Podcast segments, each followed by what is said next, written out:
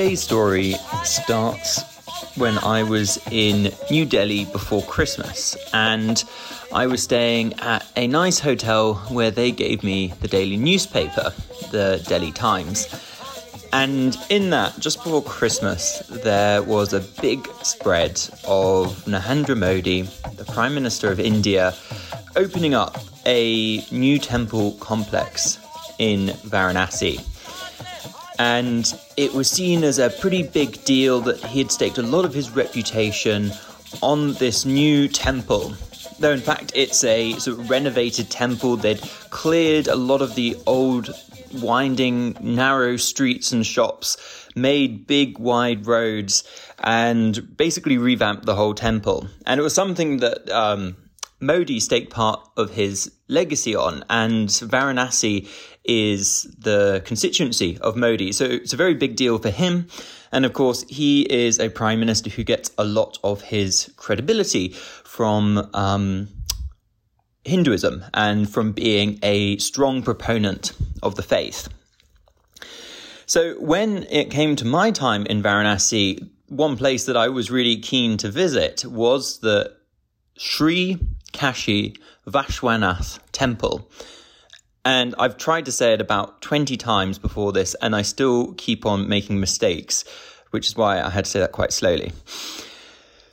So, after a few days in Varanasi, I re emerged with a broken nose uh, to wander the streets and find the Sri Kashi Vashwanathi, no, Vashwanath temple.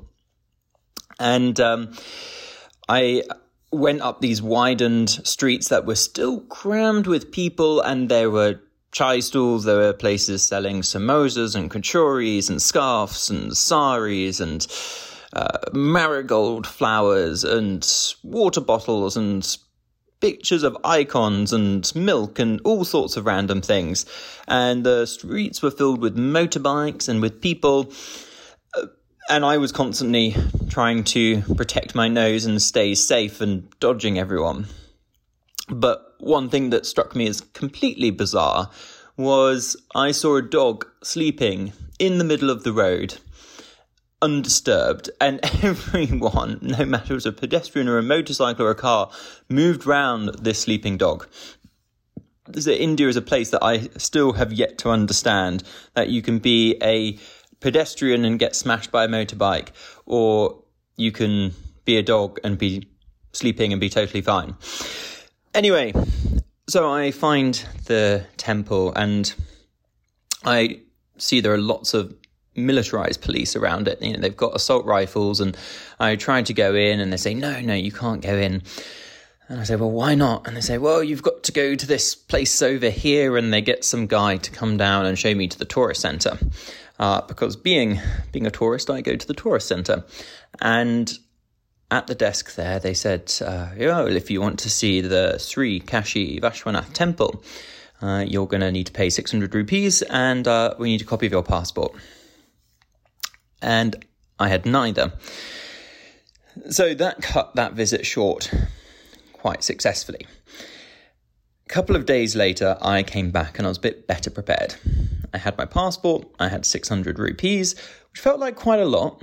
600 rupees could get you a meal for three, I reckon, in India. So it's a significant amount of money. It's six pounds, um, but that's a significant amount of money in India. So I go to the desk and I say, Look, every other temple I've been to, it's free. You know, it's a place of worship. Why do I have to pay here? And they said, Well, you've got to have a guide, and um, you can't you can't go in the queue that all the Indians go in. You've got to go in this special way. And because the previous time I tried to go in one of the back street alleys and wind my way through, and I was told, "No, you can't enter here." And I said, "Well, why not?" And they just they they didn't have a response, so I wasn't allowed to go in with every, all the Indian people uh, through one of the other entrances. I needed to go through the the tourist entrance at the front. And I eventually acquiesced. I'd made myself a bit of a nuisance, if anyone can imagine. And then they asked me for my passport, they needed a photocopy. And I was slightly disquieted to see that they were going for my Azerbaijan visa. And I said, guys, uh, you you don't want that page. And then they found in my passport my Pakistan e visa, and they tried to go for that, and I was like, you definitely do not want to make a copy of that one. So they got eventually my Indian visa. And then they needed to know which hotel I was staying in in Varanasi. And I said to them, look, it's the, I don't know why you need to know, but it's the Via Varanasi. I said, well, what is it? I said, it's the Via Varanasi. The, the what? The what? Uh, the Via Varanasi. This goes on for another three or four times, and in the end, they give up, and I give up, and I think, well, what was that for? And the guide comes, and he doesn't speak almost a word of English. He teaches Sanskrit at the local university, um, but he takes me through to the next room, and he says, Look, before, he doesn't say, Look, before you go in, but this is, you know, understood through the context of the situation. And he says, "Look, uh, you you can't take your laptop with you. You've got to put it in this locker." And I say, "Okay, fine." Put the laptop in the locker in my bag. And he says, "Well, and you also can't take your phone." And I was like, "Oh, I was hoping to take some photographs, but I guess not." And he looks at my wrist. He says, "That watch can't come either." I said, "What's what's wrong with the watch? I've got a Garmin sports watch on." It's a security risk.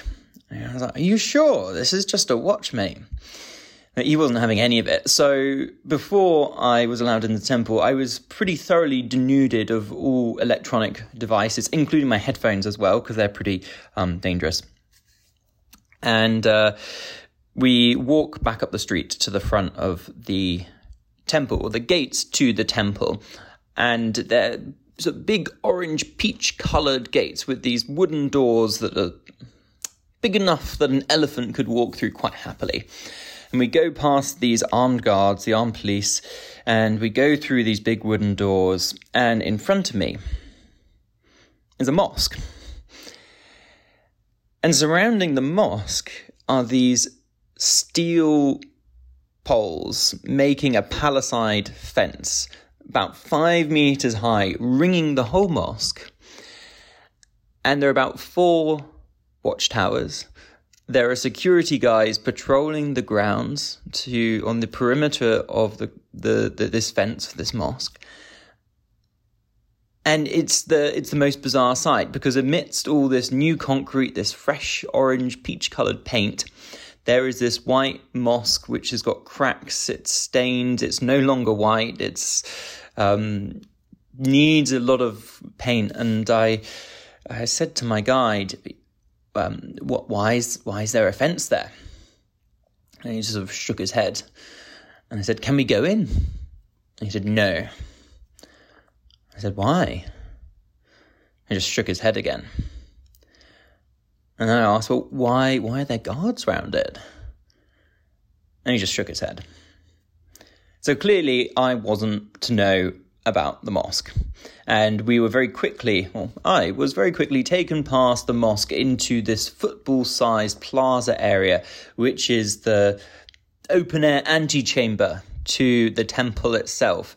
It had um, sort of terracotta coloured tiles on the floor. It was this big, wide, open space. At the far end, there were these glass panes that behind which I could see what looked like it would be a conference room in future, but it had just been uh, just been open. There were finished. There were no chairs or no tables, but it looked like the sort of place you could hold a meeting. Anyway, we didn't go in that direction. We took off our shoes and we went into the temple. And this was the bit that I had come for. This bit I was really looking forward to. It was clean. It was wide. It was open. The stone or concrete patterns on the on the wall. You know that was very very pretty and there were two shrines in the center. And my guide takes me up to one of these shrines and there's this long queue of indians waiting to um, give give an offering at the shrine. And my guide ushers me to the front of the queue plonks me right at the front. And uh, just before me there's this lady who's got this silver cup and it's got some milk in it. And the guy, the, the priest, the Brahmin priest, sort of grabs this cup off her, chucks the contents in this basin, and then thrusts the cup back, daubs her head with um, the, the red spot, which I should know the name of, but I do not. and then she walks off, and then I'm sort of shown the the, the statues in the center. There's a huge amount of um, milk draining into the sort of center area, and there's one of the Hindu deities.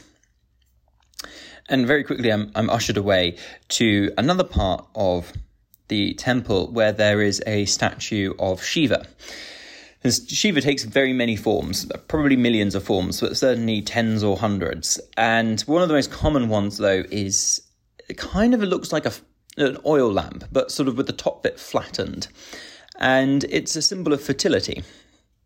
And on this oil lamp like shape, as I like to think of it, were a few coils of marigold flowers, which you see all over the place in, in India, and particularly in the temples. And my guide picked up two of these uh, circlets, bracelets, necklaces of marigold flowers and put them over my head.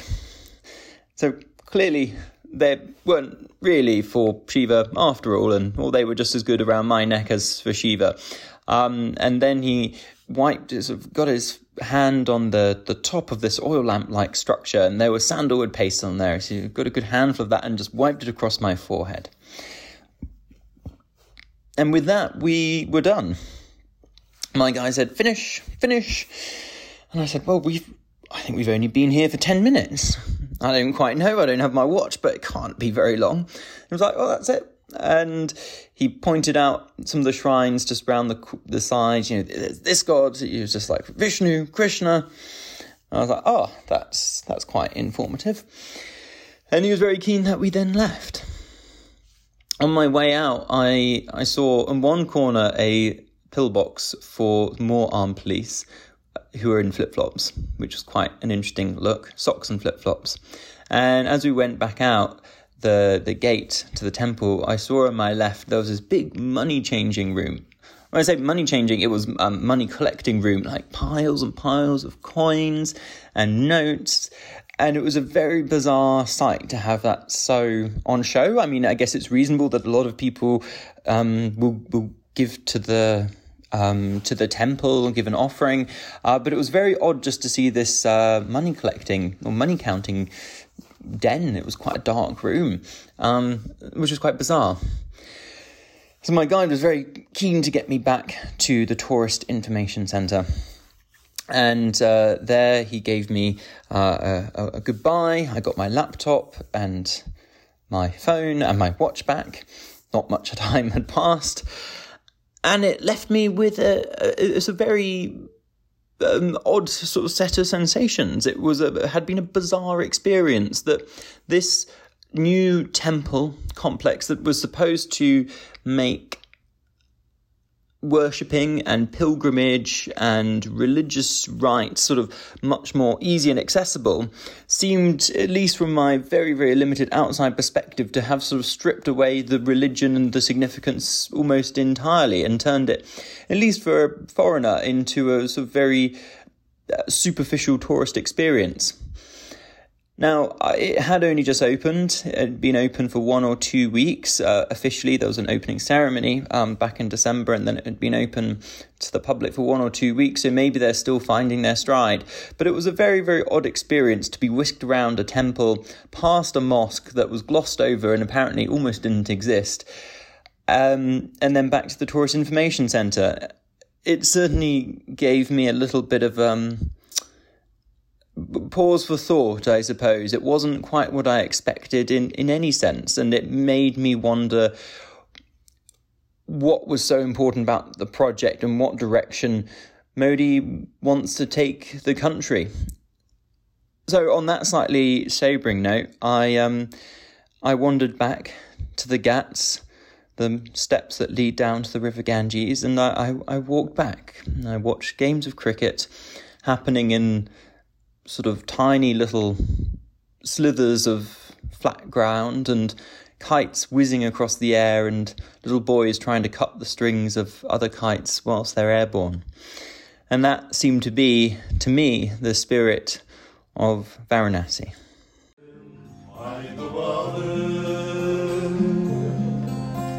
Just a little